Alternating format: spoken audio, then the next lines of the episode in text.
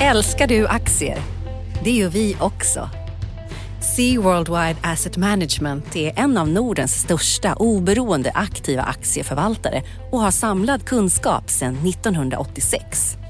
Ta del av vår kunskap på seaworldwide.se. Bokstaven C, worldwide.se.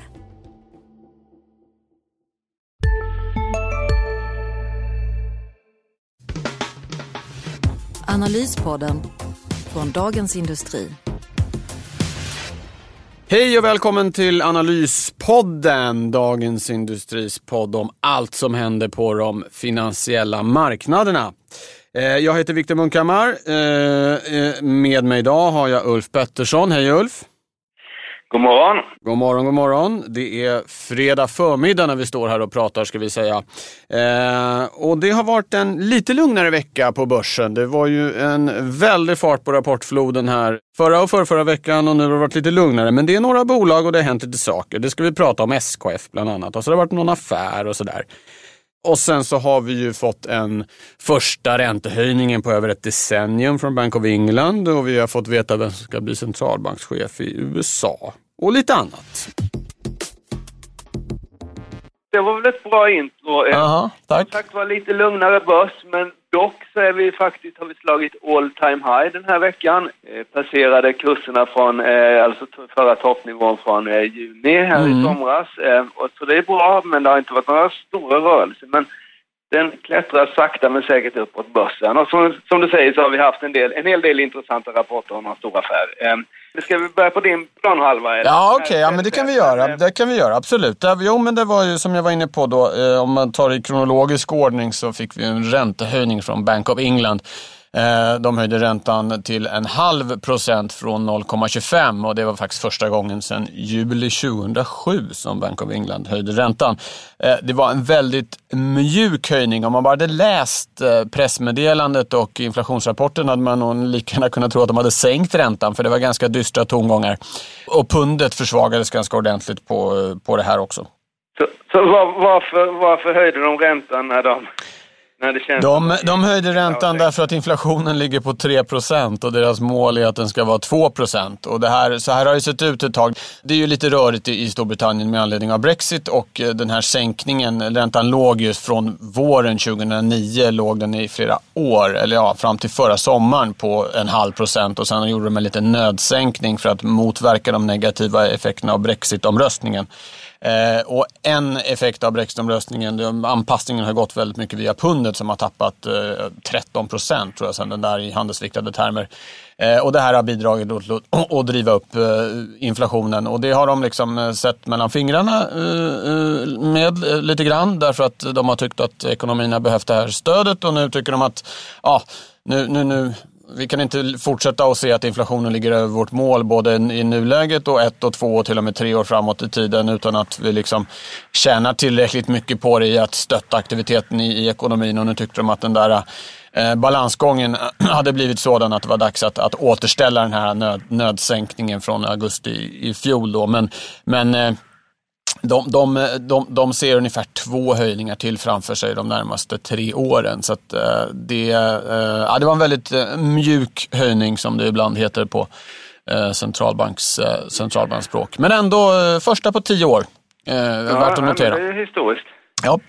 Och eh, precis där, du sa juli 2007 och det var ju faktiskt då börserna toppade. Det var då liksom fallet inleddes kan man säga. Det var ju liksom klart, sen tog det ett år drygt innan Lehman Brothers rasade, men ändå det var liksom Mm, det var det ju var där det började komma igång med de här subprime-lånen och sånt där. Ja, det var ju Ja. några hedgefonder som eh, klappade ihop där på våren om jag inte minns fel. Och, så och sen ska, vi, ska jag fortsätta på, eh, och gå över Atlanten då. Vi fick ju i eh, går kväll veta vem som tar över Federal Reserve i, i februari. Janet Yellen fick ju bara sitta en period, eh, ett brott mot traditionen. Det normala har varit att man har fått två. Men det blir istället Jerome Powell som, som tar över. Eh, och det var, det var, det, det var väntat. Det Den var, gamla försvarsministern. ja, eh, det, var, det, var, det var väldigt mycket vad mediespekulationen av den senaste veckan framförallt hade handlat om, eh, läckor och liknande, så det var väl ingen som blev jätteöverraskad av det. Eh, Men det som är intressant är väl, eh, ja, kanske två saker. Dels att det var det Eh, det val i den lilla palett som eh, president Trump hade att välja mellan så var väl han den som i, störst utsträckning, ja, förutom om man Janet Yellen hade fått förlängt, och representerade någon slags eh, kontinuitet och stabilitet. Han har suttit i Fed i fem år, utsågs av Obama. Han har inte stuckit ut vad gäller penningpolitiken utan legat i, i mittfåran. Så att det är lite ett business as usual-val och det tror jag marknaderna tyckte var ganska skönt. Det fanns ju ett par så kallade hökar med i spekulationen reaktionerna där. Just det, just det. Men du, eh, varför fick Gällen sluta då om det var ett brott mot traditionen att man får gå redan efter en, en period så att säga? Ja, ja utan att, det kan ju ingen riktigt veta, men man kan väl spekulera i två saker. Dels att det har funnits en stark kritik mot Gällen inom det republikanska partiet som inte har gillat den här mjuka penningpolitiken och även om man nu då med Powell inte kan anta att det blir så jättestor skillnad vad gäller penningpolitiken så bytte man i alla fall eh, ut henne då. Eh, eh, Trump har ju pendlat eh, mellan att liksom fördöma hennes agerande och, och hylla henne lite schizofrent beteende kanske. Men, men, men, men eh, att, att, hon, att hon skulle bort var väl något han pratade om rätt mycket i, i val, valrörelsen. Det andra är att eh, Powell nog ses som lite mjukare vad gäller regleringar. Trump är ju angelägen om avregleringar inom många områden. Eh, och det har ju kommit väldigt mycket nya regler på plats sedan finanskrisen och där har Yellen varit väldigt tydlig med att eh, de här ska inte tas bort. Det här behövs för att minska risken för en ny kris. Medan eh, Powell som har en bakgrund på Wall Street, han har jobbat för riskkapitalbolaget eh, Carlyle bland annat och så, nog kommer att ha en, en lite mer liberal inställning till att kanske lätta på en del av den här eh, regelbördan. Så att om jag ska gissa så tror jag att de två faktorerna eh, vägde över. Ska vi ta lite börs nu då? Ja, eh, det kan vi väl göra. Vad vill du veta, höll jag på att säga. ja, nej, men vad, bland de stora bolagen, SKF är väl den eh, riktiga tungviktaren som har kommit i, i veckan va? Eh, och det var ännu en bra rapport.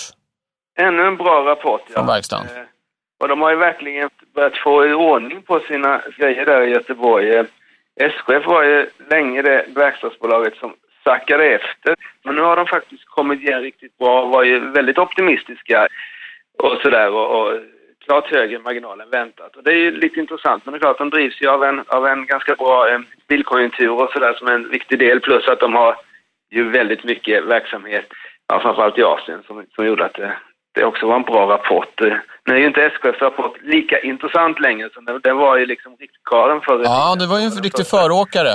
Uh, den första rapporten ja. som kom av verkstad, men där har det hänt något. Nu är de helt plötsligt sist i, i rapportfloden. Men den, den bekräftade väl att, att det går väldigt bra och att kursreaktionen inte blev större berodde väl på att aktien hade gått 20, 20 procent månaden i, som för, föregick rapporten. Annars tyckte jag den var så pass bra att den borde kanske ha gått lite till på det där. Ja. Men det var ju intressant. Men jag tycker det finns väl annat som har varit väl så intressant egentligen. Vi visste ju att verkstad skulle, skulle göra bra ifrån sig och SKF bekräftar den regeln. Jag tycker exempelvis morgonens stora nyhet SAS.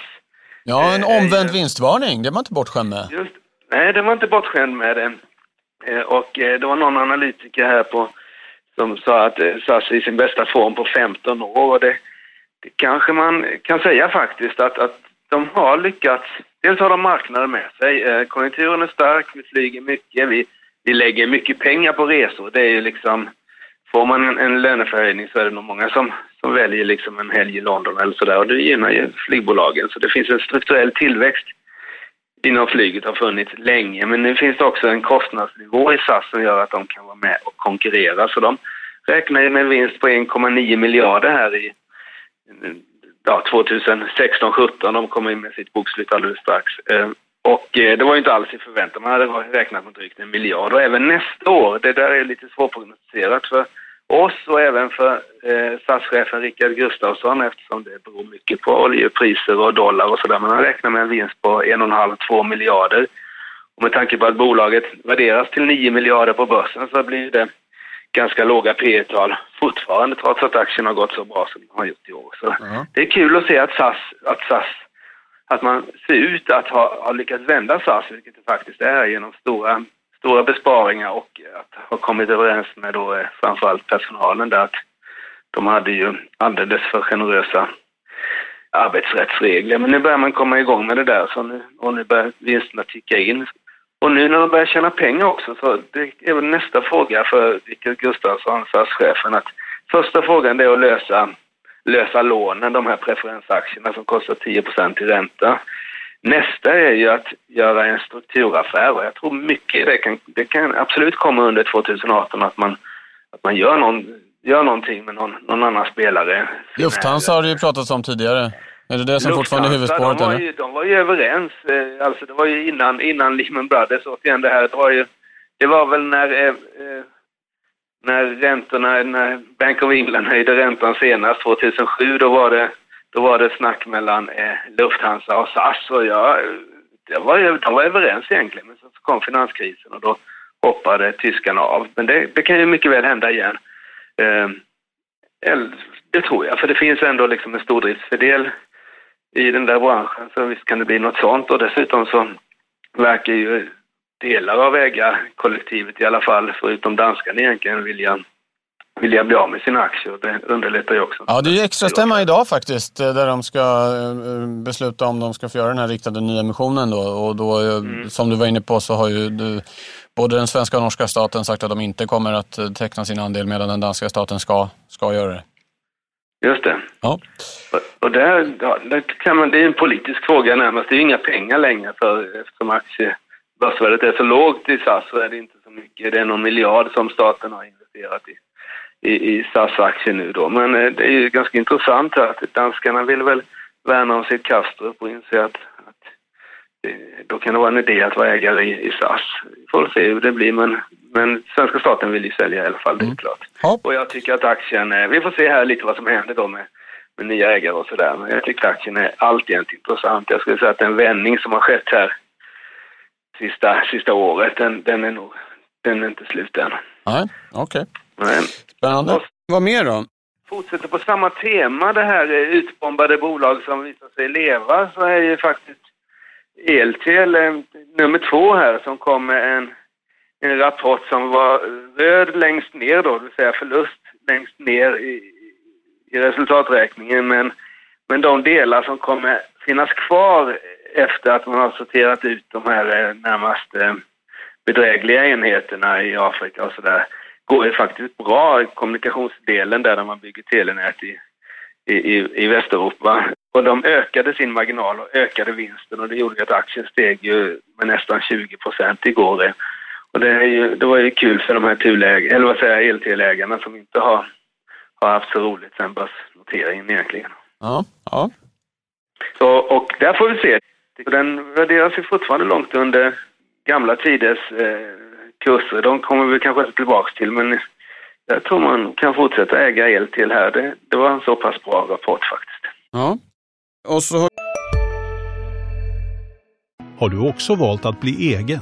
Då är det viktigt att skaffa en bra företagsförsäkring. Hos oss är alla småföretag stora och inga frågor för små. Swedeas företagsförsäkring är anpassad för mindre företag och täcker även sånt som din hemförsäkring inte täcker. Gå in på swedea.se företag och jämför själv.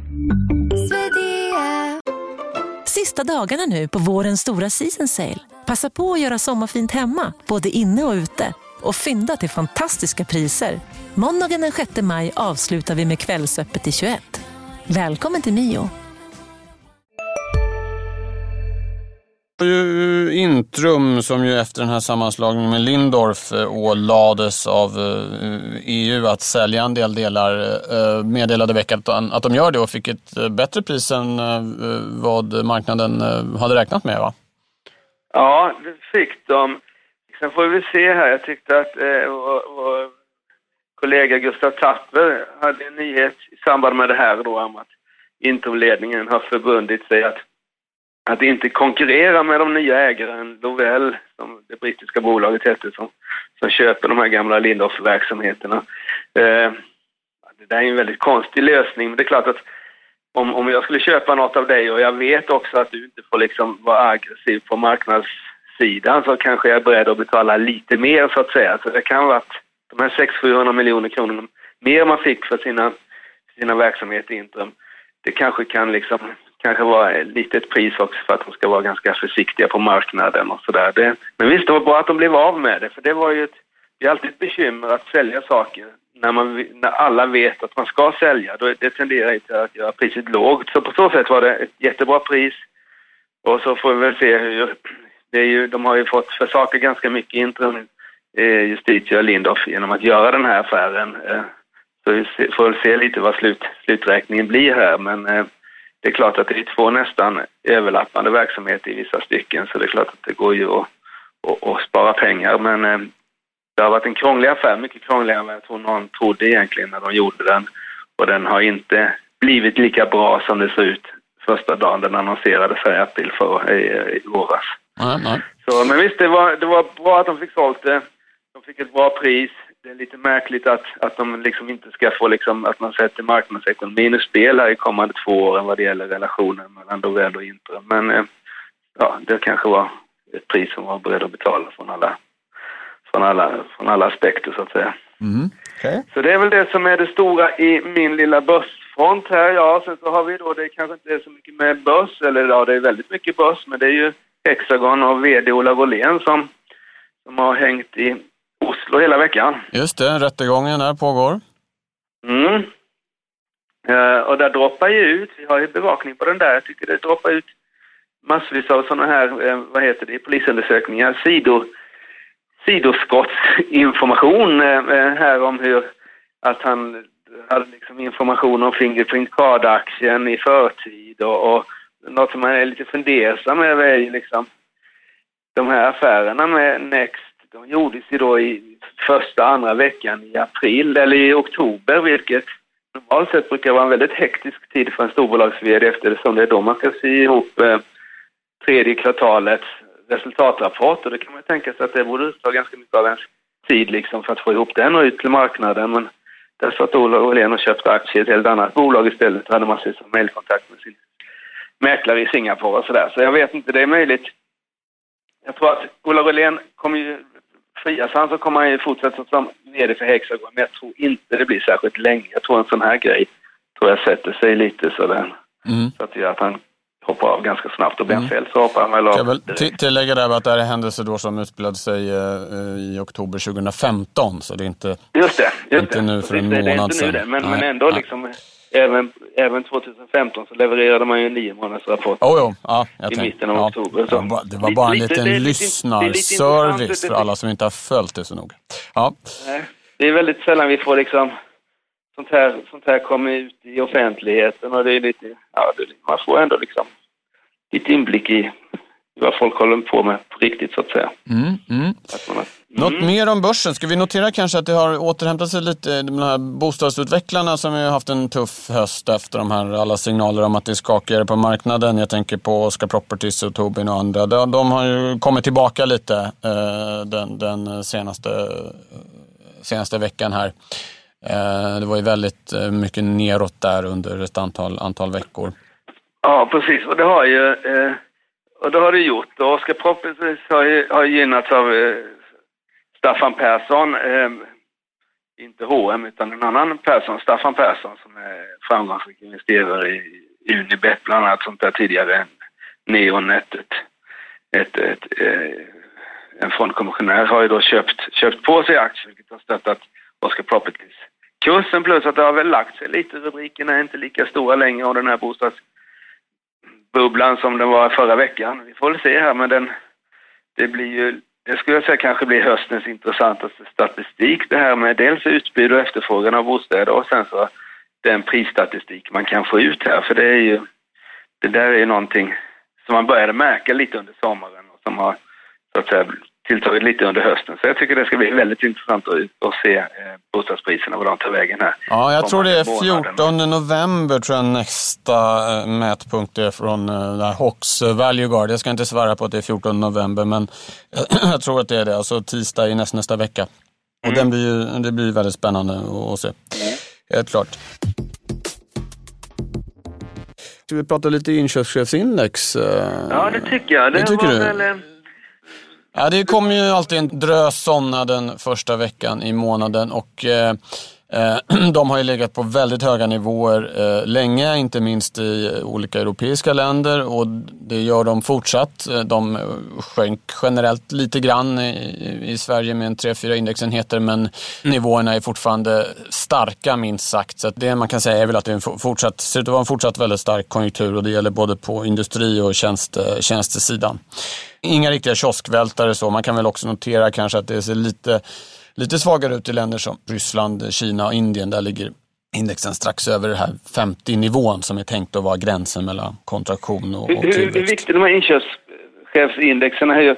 Är det den, skulle du säga att det är den statistik som är, är mest intressant för att få reda på vart ekonomin är på väg?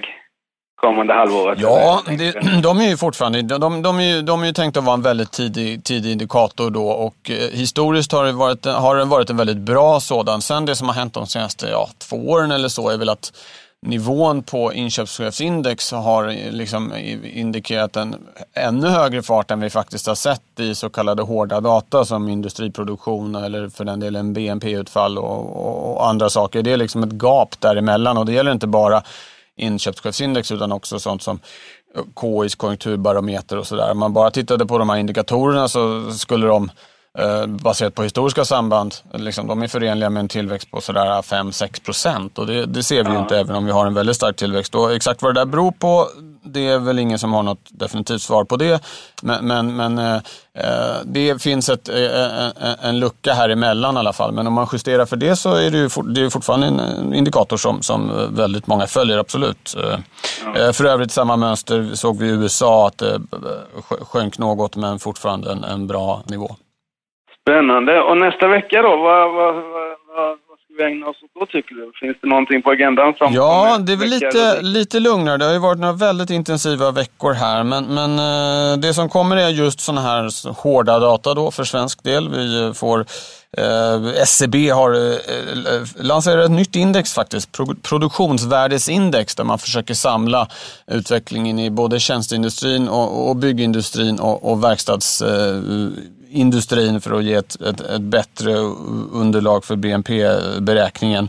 Men det är ju då en sån här, vad, vad har faktiskt vad har företagen faktiskt sysslat med, inte bara vad exempelvis inköparna eh, har för bild av saker och ting.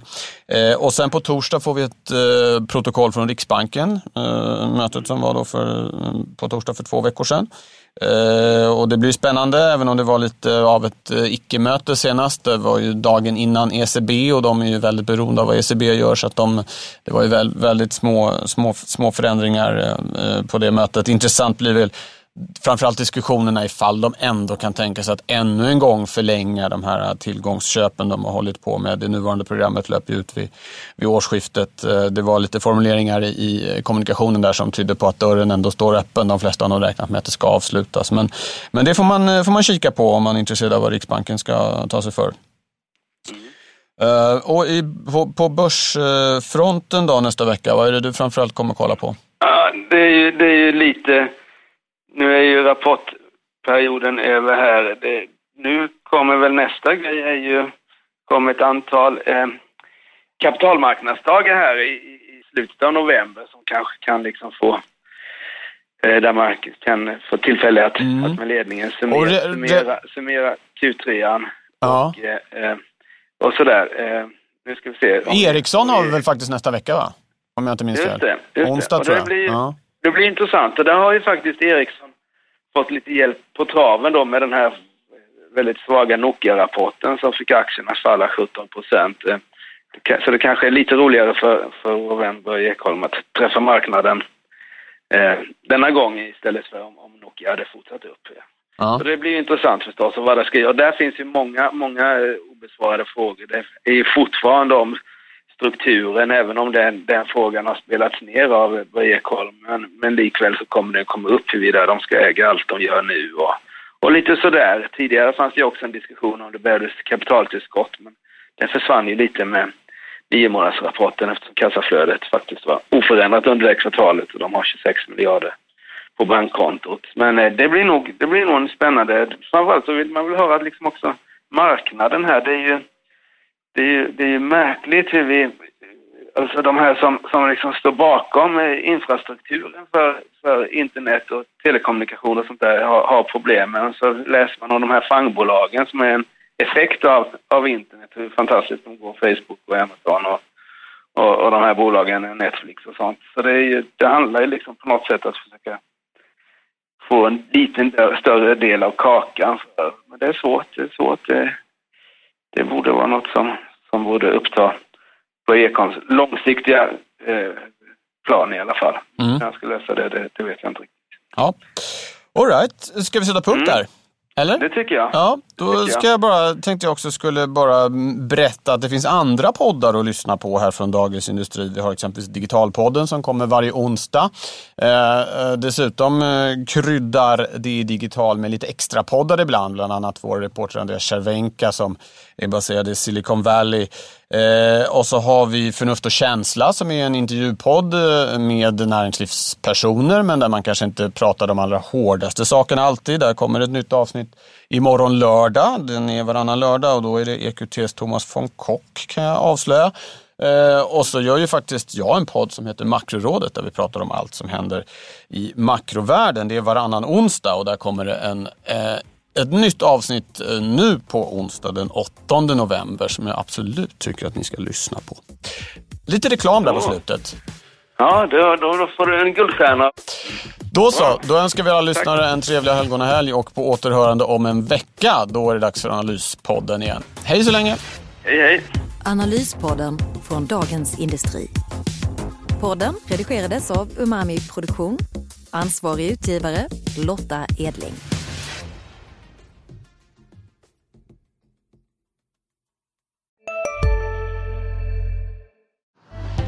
Älskar du aktier?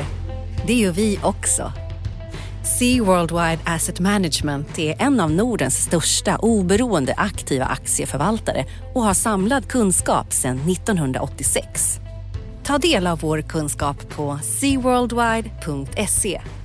Bokstaven C, worldwide.se